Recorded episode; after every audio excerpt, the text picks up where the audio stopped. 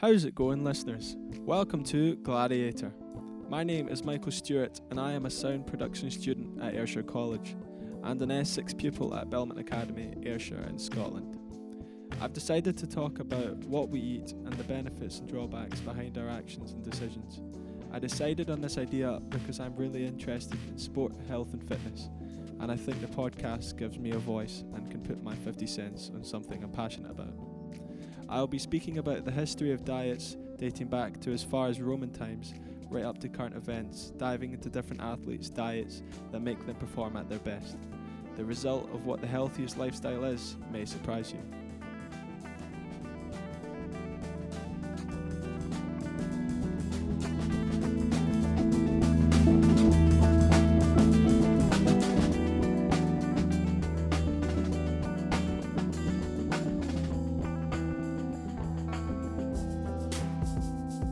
Hello, listeners. Welcome to Gladiator, the podcast where I'll be diving into the deep end of a multi century long debate whether being a vegetarian and, eating your greens compares to eating protein off animal meat for different builds of athletes and warriors, and which diet develops the best performance.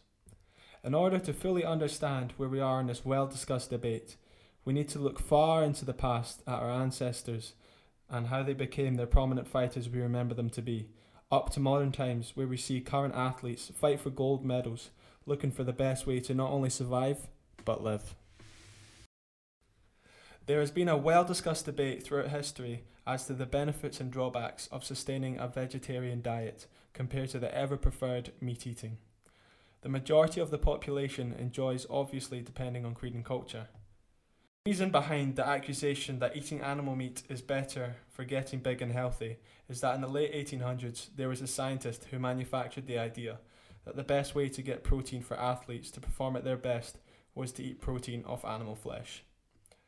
This hugely accepted diet was taken over by the world in an instant, and before anyone could deny that accusation, the damage was already done. On your lunchbox and on the sides of public transport, in the newspaper and later on the TV, was the idea that real men eat meat. The truth is that specifically for carnivores, eating other animal flesh is vital for their survival. Creatures such as lions have a set number of colours they can see on the colour spectrum, which is a lot less than animals that have evolved to consume plants and vegetables. This means that lions can't comprehend ripe fruits from the other ones that are off, as the colours are the exact same to them.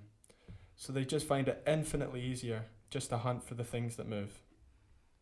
Now, obviously, we are not built the same. We can clearly see the ripe fruits from the ones that are off, and actually show no biological evidence that we have ever been designed to consume meat. A prime example is to just look at our teeth. You see, crocodiles have teeth like razors round the sides and back of their mouth to chop on their prey, but our teeth are flat and evidently made for crushing and breaking up leaves and plants, among other things. The problem is that vegetarians have only just been accepted for thinly built people, like runners, for example. But no one could ever believe that bigger, bulkier builds of humans can survive on just their veggies alone. From powerlifters to rugby players alike, grant this idea that eating five steaks a day, some eggs, and a chicken for dinner is the best way to get big. Now, obviously, eating meat will give you the protein and make you stronger than you were before, but it's not scientifically the most efficient or healthiest way out there. After a while of eating meat, plaque starts to occur commonly in the arteries in the heart and can cause blockades in the blood, later leading to what is commonly known as a heart attack. Now, the Roman gladiators used to participate in one of the most brutal celebrations of fighting known to man in the Colosseums scattered around southern Europe near the 1st century BC.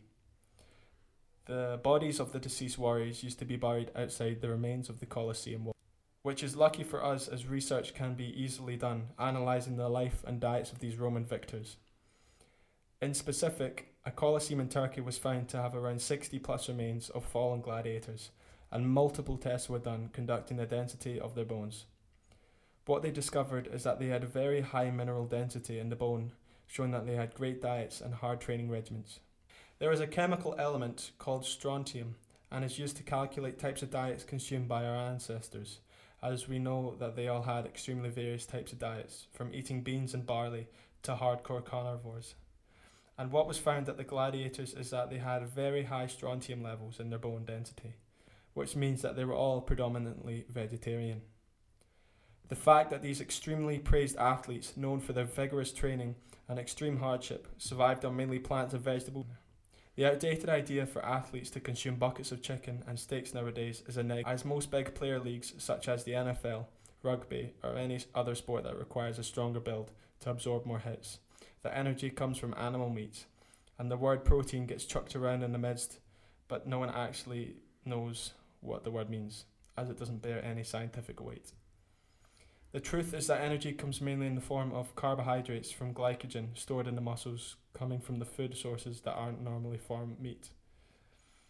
If you remove those carbs and replace it with protein, then there's an imbalance which can lead to a worsened CRE or speed endurance depletion, which means that things like stamina would become worse and reveal an increase in chronic fatigue or tiredness in the muscles.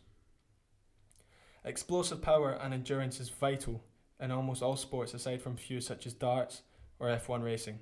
In categories such as the 100 metre sprint, every millisecond and every milligram of energy makes the difference between the Usain Bolt and the guys who chase his shadow in the infamous Olympic run. What not to take away from this podcast is thinking that protein isn't necessary for weight training or any other sort of physical training for that matter because it truly is vital. The common misconception is that we get that from our burgers and burritos filled with beef, but in actuality, the question better asked is where did this protein come from? The answer to this question is the protein comes from the food in which the cow or the chicken eats, which we all know is grass and flax seeds, and all originating from the rich earth at our feet. The animals we consume daily are but only the middlemen of the messengers of the nutrients and protein. A study has also been done showing that vegetarians not only get enough protein, but 70% more than what is required. There are surprising comparisons to be made about what we eat as we discovered that the cup of lentils is similar in protein to 3 ounces of beef. Unbelievable! The human body requires things like protein to survive through what is known as amino acids, which is all the chemicals our body needs but it itself can't create. What people think is that animal protein just has a better quality of amino acids as well, but this too is a fallacy. There are several examples of professional athletes who made it on top only using a plant based diet, and they're all various weight classes too. So gaining weight from these vegetables is clearly viable. For starters, Conor McGregor is a well known boxing champion who is proficient meat eater and consumes up to around two steaks a day leading up to some of his bigger fights. He came into the ring to defend his title against a lesser known Nate Diaz, who, who at the time was on a plant based diet, who ended up taking the victorious McGregor down and winning the fight, sparking huge displeasure as the infamous Conor McGregor lost to a small town vegetarian boxer in the ring. Another example is one of the world's strongest weightlifters in the world, Patrick Baboumian, an Iranian man brought up in Germany and attempted to lift the heaviest weight to man, which is equivalent to the weight of a horse and holds the world record for the log lift, front hold, and most famously, the keg throw. Patrick is infinitely more known due to his diet, as he currently promotes a complete vegan diet and has been for the past 10 plus years. He continues to lift more and stays true to his versatile vegan diet. A regular burger increases inflammation by around 70%, and that is not due to the bun. Inflammation causes a thinning in the blood, and can reduce a human's performance in the muscles. As well as muscles, it also affects the way the male reproductive system works. And eating plants, among other vegetables, happens to increase things like erections and efficiency in the penis through overnight testing. Now, I'm not trying to convince anyone to switch their diets and become a full fledged member of the Losers Club, most called veganism. But I think it'll at least make you think, especially the men, since efficiencies in the genitals are deeply affected by what we currently eat, and I know that this fact alone would make some men change their whole outlook on life. An athlete's performance is not the only thing affected by the fine little inadequacies of a diet change, but everyday people as well. It can improve the survival of the heart and blood flow around the body. Muscles can increase and or can be strengthened including stamina and heart rate as a result of these kinds of diets. And even the small things can be affected too, like your penis.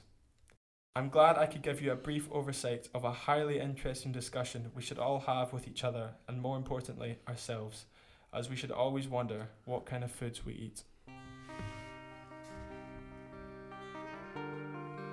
Press red button again. Yeah.